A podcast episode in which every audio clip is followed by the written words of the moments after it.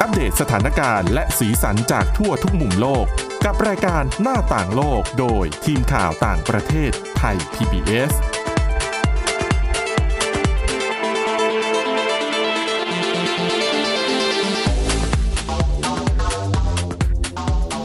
สวัสดีค่ะ คุณผู้ฟังต้อนรับเข้าสู่รายการหน้าต่างโลกค่ะ ก็มาพบกันเป็นประจำนะคะ ตั้งแต่วันจันทร์ถึงวันศุกร์นะคะ ก็เป็นรายการที่เราจะมาอัปเดตสถานการณ์ แล้วก็สีสันจากทั่วทุกมุมโลกกับทีมข่าวต่างประเทศของไทย PBS ค่ะ วันนี้พบกับดิฉันสวรักษ์จากวิวัฒนากุลและคุณทิพย์ตะวันธีรนัยพงค์ค่ะ สวัสดีค่ะ เอาล่ะค่ะ วันนี้เริ่มต้นนะคะ เราไปดูที่ประเทศเนปาลกันก่อนนะคะ ค่ะ ก็สืบเนื่องมาจากเหตุการณ์ก่อนหน้านี้ ใช่ ไหมที่มีผู้เสียชีวิตจากการพยายาม ไปปีน พิชิต เขา ยอดเขา ค่ะ เอเวอเรสต์ ใช่ค่ะ ก็ ค่ะ ยอดผู้เสียชีวิตในปีนี้เขาก็บอกว่ามีอย่างน้อย 11 คนนะคะ ซึ่งเสียชีวิตในฝั่งเนปาลเนี่ย9คน แล้วก็ ค่ะ ไปเสียชีวิตในฝั่งเอเวอเรสต์ที่ฝั่งทิเบตอีก อือหือ2คนน่ะนะคะ ซึ่ง ค่ะ ยอดผู้เสียชีวิตเนี่ยก็สูงมากทีเดียว อืม แล้วก็เขาก็เลยมีคนออกมาวิพากษ์วิจารณ์กันเยอะค่ะว่า เป็นเพราะเพราะว่าภาพที่มันออกก่อนหน้านี้ภาพที่มันออกมาด้วยเนี่ยส่วนหนึ่งเขาบอกว่า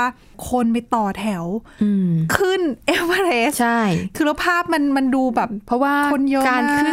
พิชิตยอดเขา อืม เอเวอเรสต์ได้เนี่ยมันต้องดูช่วงเวลาแล้วปีหนึ่งเนี่ย ใช่ ก็ก็ ค่ะ ขึ้นอยู่กับสภาพอากาศ ฉะนั้นพอถึงช่วงที่เขาอนุญาตคนก็จะแบบ ก็แห่กันไป ถูกต้อง นะคะ ซึ่งระเบียบเดิมเนี่ยเพียงแค่คือคุณไม่ต้องคือเพียงแค่คุณจ่ายเงินน่ะ ค่ะ ณก็ปีนได้แล้ว อืม ซึ่งราคาค่าใช้จ่ายก็แพงอยู่เอาการเหมือนกันนะคะ ค่ะ ดังนั้นเนี่ยทางหน่วยงานที่ให้คำแนะนำกับรัฐบาลเนปาลเนี่ยพอมันเกิดปัญหาปั๊บเขาก็เลยเหมือนกับเสนออการแก้ไขกฎหมาย แล้วก็ระเบียบในการที่จะอนุญาตให้นักปีนเขาขึ้นไปปีนยอดเขาเอเวอเรสต์ อืมอืม แต่ตอนเนี้ยเขายังไม่ได้ผ่านตัวข้อเสนอนี้นะคะ แต่คือมันคือเขาแค่ออกมา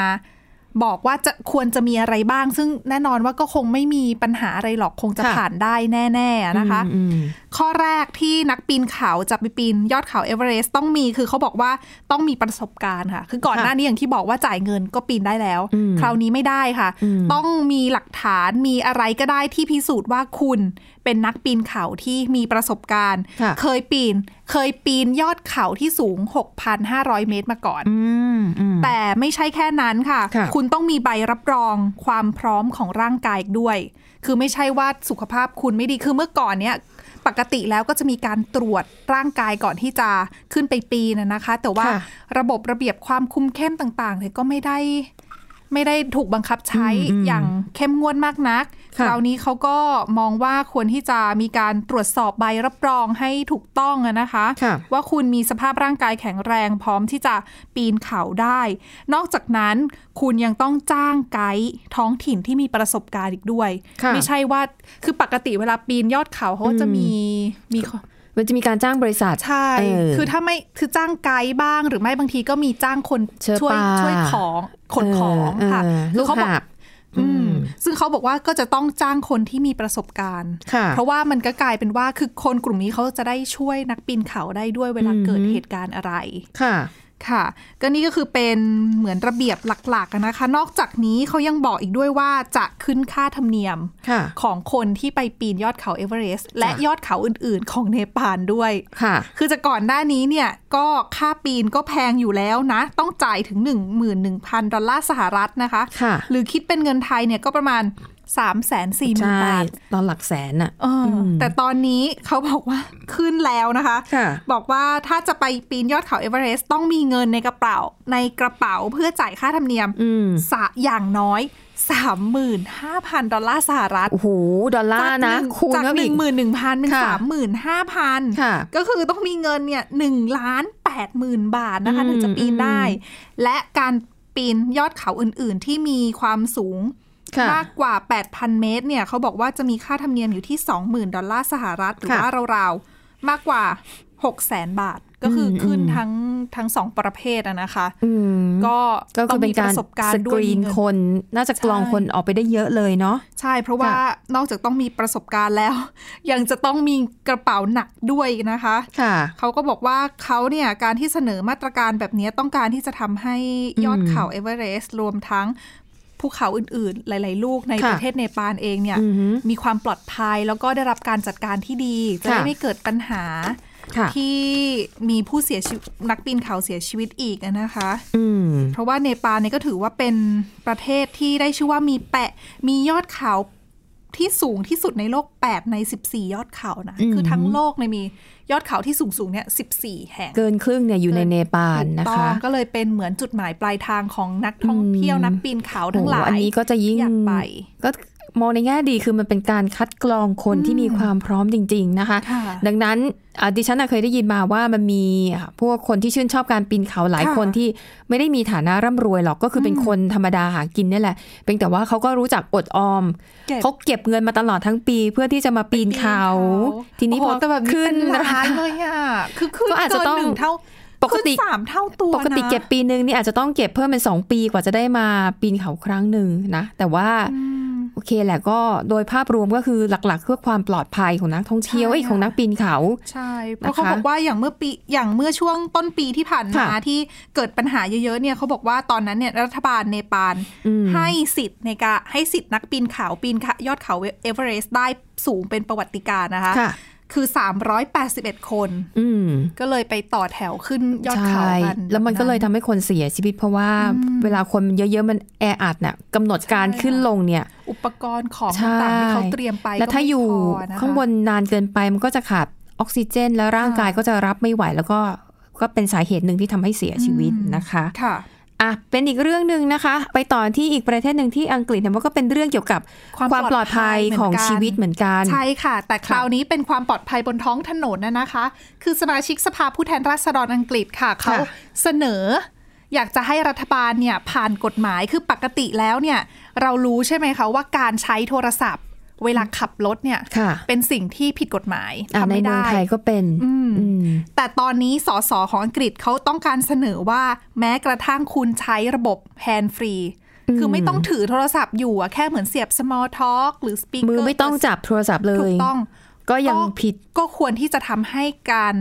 คือระบบเนี้ยผิดกฎหมายเหมือนกัน อืม ในการที่ ค่ะ ถ้าคุณใช้เวลาขับรถ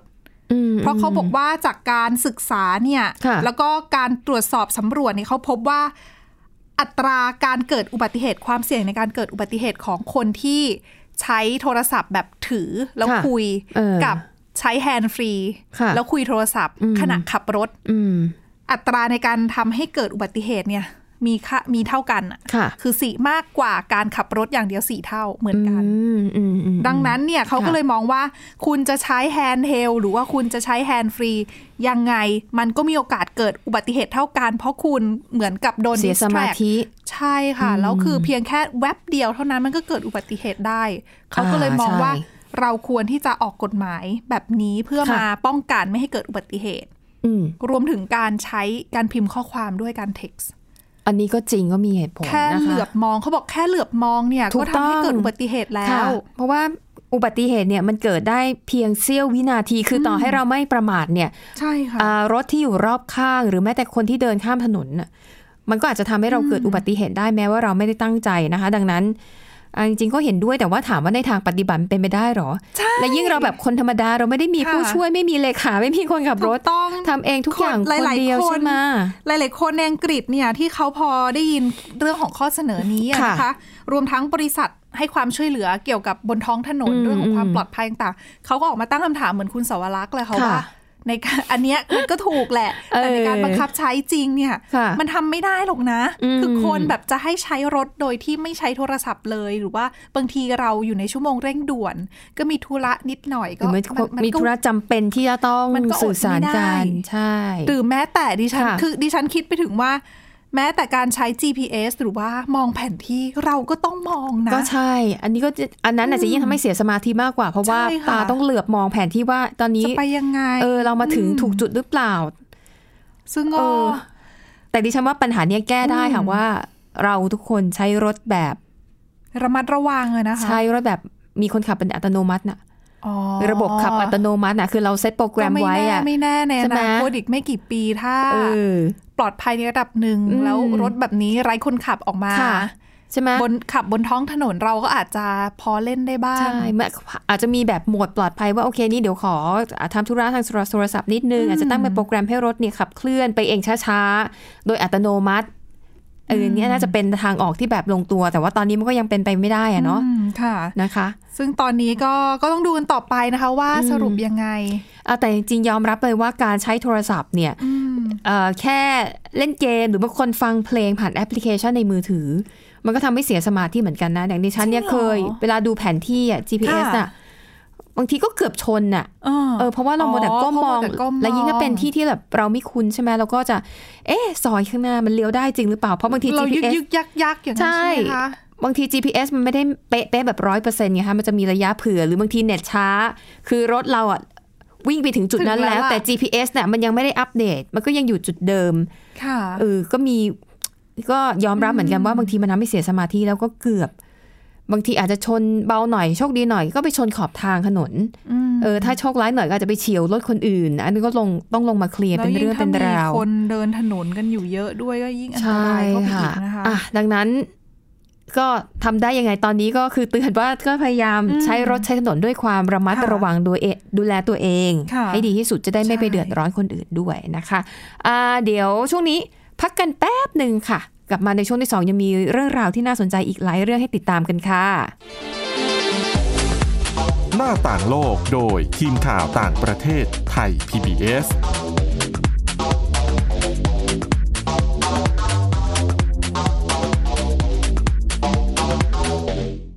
เพียงแค่มีสมาร์ทโฟน ก็ฟังได้ไทย PBS ดิจิทัล Radio สถานีวิทยุดิจิทัลจากไทย PBS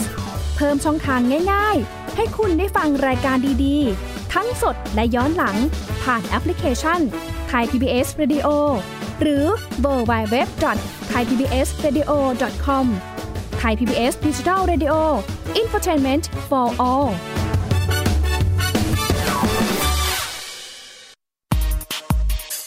เพราะวิทยาศาสตร์อยู่รอบตัวเรา มีเรื่องราวให้ค้นหาอีกมากมาย เทคโนโลยีใหม่ ๆ เกิดขึ้นรวดเร็ว ทำให้เราต้องก้าวตามให้ทัน อัปเดตเรื่องราววิทยาศาสตร์ เทคโนโลยี และนวัตกรรม ที่จะทำให้คุณทันโลก กับรายการ Science Tech ทุกวันจันทร์ถึงวันศุกร์เวลา 11นาฬิกา30 นาทีทางไทย PBS Digital Radio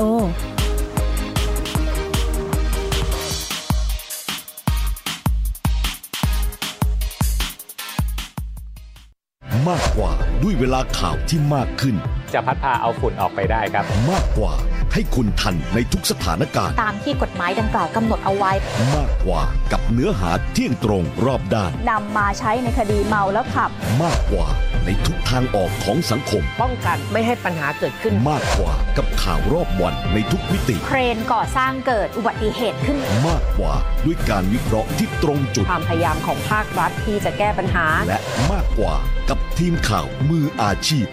ข่าวไทย PBS ให้คุณได้มากกว่า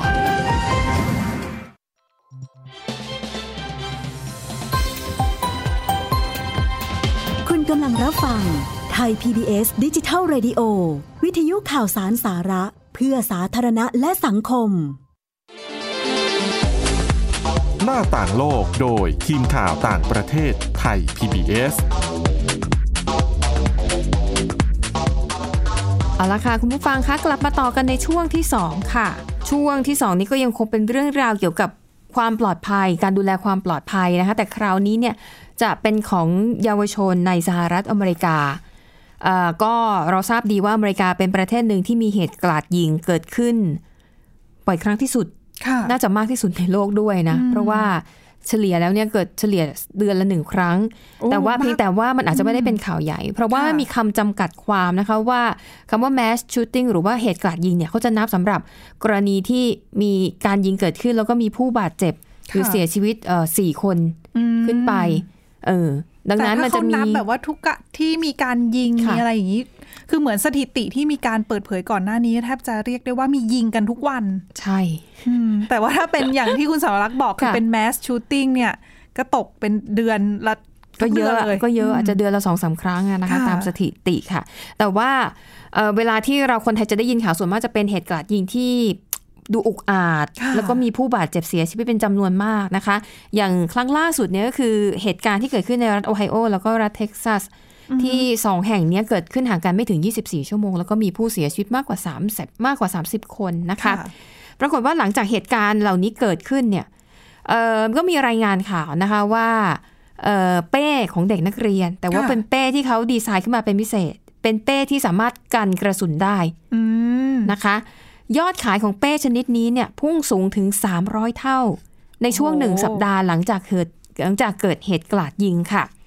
นะคะ ก็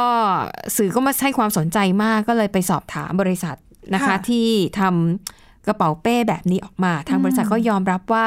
เป็นเรื่องจริง ค่ะ เนื่องจากว่าพ่อแม่ผู้ปกครองก็รู้สึกว่าเป็นห่วงในความปลอดภัยของเด็ก ๆ ๆ เพราะว่าเหตุการณ์ยิง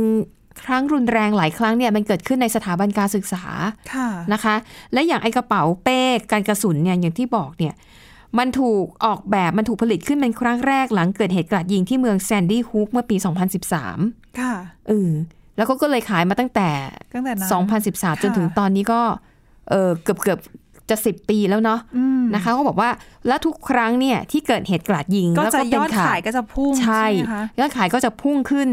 ทุกครั้ง อืม และครั้งนี้ก็เช่นเดียวกันนะคะ แต่ตั้ง 300 เท่านะ อืม เยอะมากค่ะ ค่ะ แล้วราคาก็เอ่อมีหลายระดับนะคะ มีตั้งแต่ถูกสุดเนี่ยประมาณ 3,000 บาท ก็พอไหวเนาะ ค่ะ แล้วก็ เพื่อ แพ ควาง มปล สุ อ ด ดภัยต้องยอ ใช่ มจ่ายนิดนึ แพงสุดก็ 15,000 บาท ก็จริง ๆ แล้วยังถือว่าถูกกระเป๋านักเรียนของญี่ปุ่นนะที่ฉันเคยเห็น อ๋อ อันละเกือบ20,000 จริงเหรอ ที่เป็นเป้ธรรมดาแต่เขาว่าทำแบบแฮนด์เมด อ๋อ ทำด้วยมือทุกขั้นตอน แล้วมันดีขนาดนั้นเลยเหรอคะ เขาบอกว่ามัน แซด์เด ทนมากสามารถใช้ได้แบบชั่วอายุไขเลยอะ่ะ อืม เออแล้วก็ดีไซน์สวยวัสดุดีแล้วก็น้ำหนักเบา ค่ะ นะคะอ่ะก็ดูแล้วสำหรับราคา 3,000 บาทถึง 15,000 บาท ก็ กั คุ้ม ชีวิต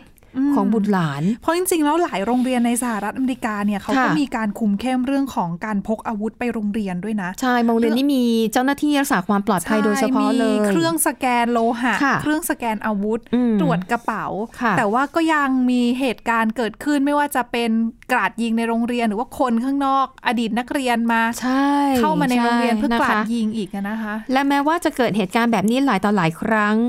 เอ่อรัฐบาลกลางของสหรัฐก็ไม่เคยที่จะหาวิธีแก้ปัญหาอย่างมีประสิทธิภาพได้เลย ค่ะ นะคะเอ่อคือมันติดหลายอย่างหนึ่งเรื่องของรัฐธรรมนูญที่ระบุไว้เลยว่าประชาชาวอเมริกันเนี่ยมีสิทธิที่จะครอบครองอาวุธปืนเพื่อเพื่อดูแลความปลอดภัยของตัวเอง นั่นก็ส่วนหนึ่ง เอออี อีกส่วนหนึ่งก็คือเป็นกลุ่มล็อบบี้ยิสต์หรือว่า อ่า กลุ่มผลประโยชน์ กลุ่ม ที่ National Rifle Association ใช่ค่ะ NRA NRA เขา ค่ะ บอกเป็นกลุ่มที่มีอิทธิพลทางการเมืองสูงมาก เพราะว่ากลุ่มนี้เนี่ย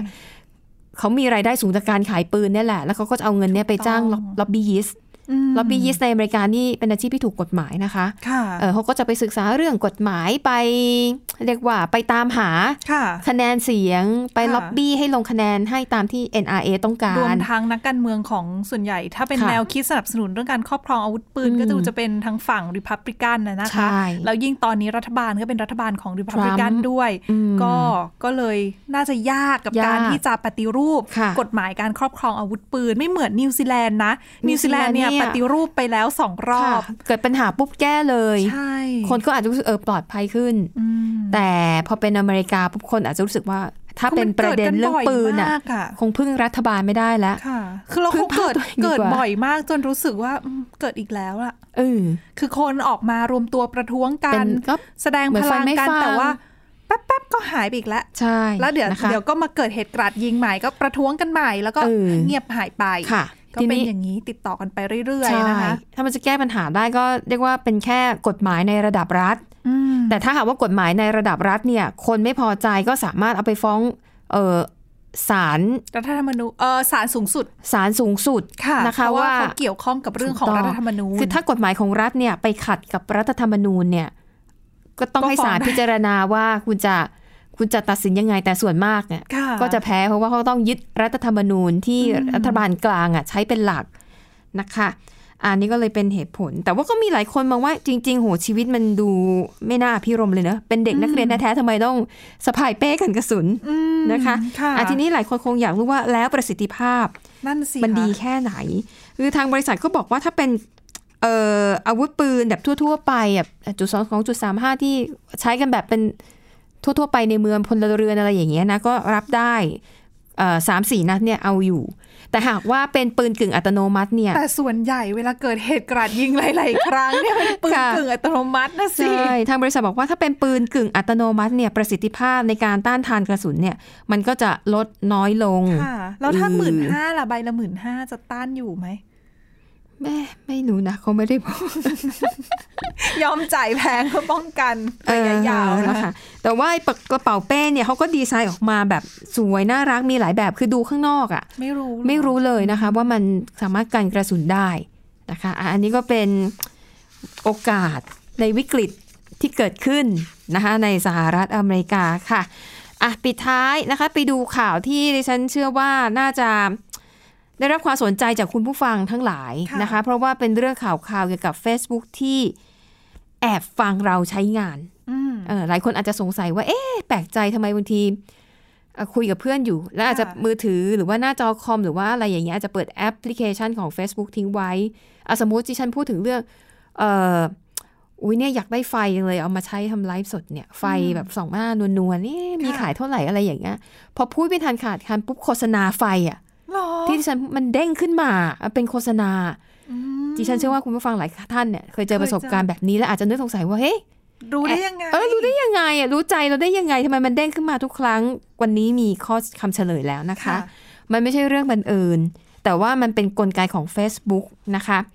เรื่องนี้นะคะสำนักข่าวบลูมเบิร์กเนี่ยเขารายงานว่า Facebook เนี่ยได้จ้างพนักงานชั่วคราวหลายร้อยคน เพื่อถอดข้อความเสียง จากผู้ที่ใช้งานแอปพลิเคชัน Messenger ค่ะ Messenger เนี่ยคือเป็นกล่องข้อความที่เราจะใช้คุยกับคนที่ เหมือนไลน์นั่นแหละ แต่เป็น ใช่ ไลน์ของ Facebook เท่านั้นเอง ใช่ ก็คือเป็นกล่อง ค่ะ เอ่อเราจะโทรศัพท์ก็ได้นะ ค่ะ Messenger โทรศัพท์ก็ได้ ส่งข้อความส่งภาพ ส่งสติ๊กเกอร์ ส่ ส่ ง ง ไฟ ไฟ ล์ ล์ได้ ได้ หมด หมด ก็คือเรียกว่าเป็นเป็นระบบแบบเดียวกับไลน์แหละ แต่ว่าไม่ใช่ ใช่ ไลน์เป็น เป็นของ เป็นของ Facebook Facebook เออนะคะ ปรากฏว่าเรื่องนี้ค่ะ ก็กลายเป็นประเด็นใหญ่โตในทวีปยุโรปนะคะเอ่อซึ่งนำโดยหน่วยงาน Iris Data Protection Commission นะคะกำลังตรวจสอบว่าการกระทำของ Facebook แบบนี้เนี่ย มันถือว่าละเมิดความเป็นส่วนตัวเอ่อตามกฎหมายของสหภาพยุโรปหรือไม่ แล้วล่าสุด Facebook ก็ออกมายอมรับแล้วค่ะว่าอัดเสียงของผู้ใช้จริง ๆ แต่ว่าเลิกทำไปแล้วนะ หยุดทำไปแล้วนะคะ เขาบอกว่าไอ้เทปเสียงไม่ใช่เทปเสียงเสียงที่ถูกบันทึกไว้เนี่ย Facebook ก็จะส่งให้บริษัทอื่นนะจะเป็นเอาซอร์สนะคะ ค่ะ นำไปแปลเป็นข้อความตัวอักษรนะคะเอ่อเพื่อทดสอบว่าประสิทธิภาพของระบบ AI เนี่ยที่ Facebook อ่ะพัฒนาขึ้นมาเนี่ยมีประสิทธิภาพในการแปลข้อความแม่นยำแค่ไหนเออนะคะมันก็ค่อยไม่ฟังไม่ค่อยขึ้นเท่าไหร่ เพราะว่าก่อนหน้านี้เนี่ยอย่างที่ดิฉันเล่าว่ามีหลายคนสงสัยว่า Facebook แอบฟังเราหรือเปล่านะทำไมมันรู้ทุกเรื่องที่แบบเราสนใจแล้วโฆษณามันเด้งขึ้นมาถูกจังหวะ ค่ะ ซึ่งที่ผ่านมา Facebook ปฏิเสธมาตลอดนะคะ ว่าไม่ได้แอบฟังผู้ใช้งานอ่ะแปลว่าอะไรแปลว่าที่แถลงไปก่อนหน้านี้ อืม โกหกใช่ไหม อืม อะไรอย่างนี้นะคะ แล้วก็มีการตรวจสอบขยายวงไปอีกค่ะ พบว่านอกจาก Facebook แล้วก็ยังมีบริษัทเทคโนโลยียักษ์ใหญ่หลายเจ้านะคะ อย่าง Amazon Apple ก็กำลังถูกตรวจสอบเหมือนกันว่า แอบบันทึกข้อความเสียงของผู้ใช้งานหรือเปล่านะคะอ่าทีนี้วิธีการของ Facebook ในการบันทึกเสียงสนทนาก็คือว่า เขาก็จะนำเสียงของผู้ใช้งานที่คุยกันเนี่ย ไปให้บริษัทอื่น ช่วยพิมพ์เป็นตัวอักษรตามเสียงก็เหมือนถอดเทปแหละ ค่ะ นะคะ แล้วก็อย่างเงี้ยเขาจะส่งโฆษณามาให้เร็วขนาดนั้นเลยเหรอ ก็ดิฉันคิดว่าเขาอาจจะใช้ AI คือตรวจจับ AI อ่ะใช้อยู่แล้ว ขึ้นมาเลย ใช่ แล้วก็ นะคะ อาจถ้าแต่งตามที่อ้างนะ แต่จ้างมนุษย์เนี่ย คือมาแปลอีกทีว่าไอ้ที่มนุษย์แปลกับ AI แปล มันตรงกันไหม อืมค่ะ นะคะเออแล้วเขาก็ไปสอบถามพนักงานเอาซอสพนักงานก็บอกเออก็รู้สึกว่าผิดจรรยาบรรณเหมือนกันเพราะเหมือนกับเป็นการแอบฟังเขาคุยอ่ะบางคนก็คุยเรื่องส่วนตัวใช่ไหมดินทาน ใช่ นู่นนั่นนี่อย่างเงี้ย แล้วคุณเป็นใครคุณมาฟังข้อมูลเราอ่ะ นะคะเขาบอกว่าหนึ่งในบริษัทที่รับจ้างจาก Facebook ชื่อบริษัท Task Us นะคะ ค่ะ อยู่ที่แคลิฟอร์เนียเขาบอกว่า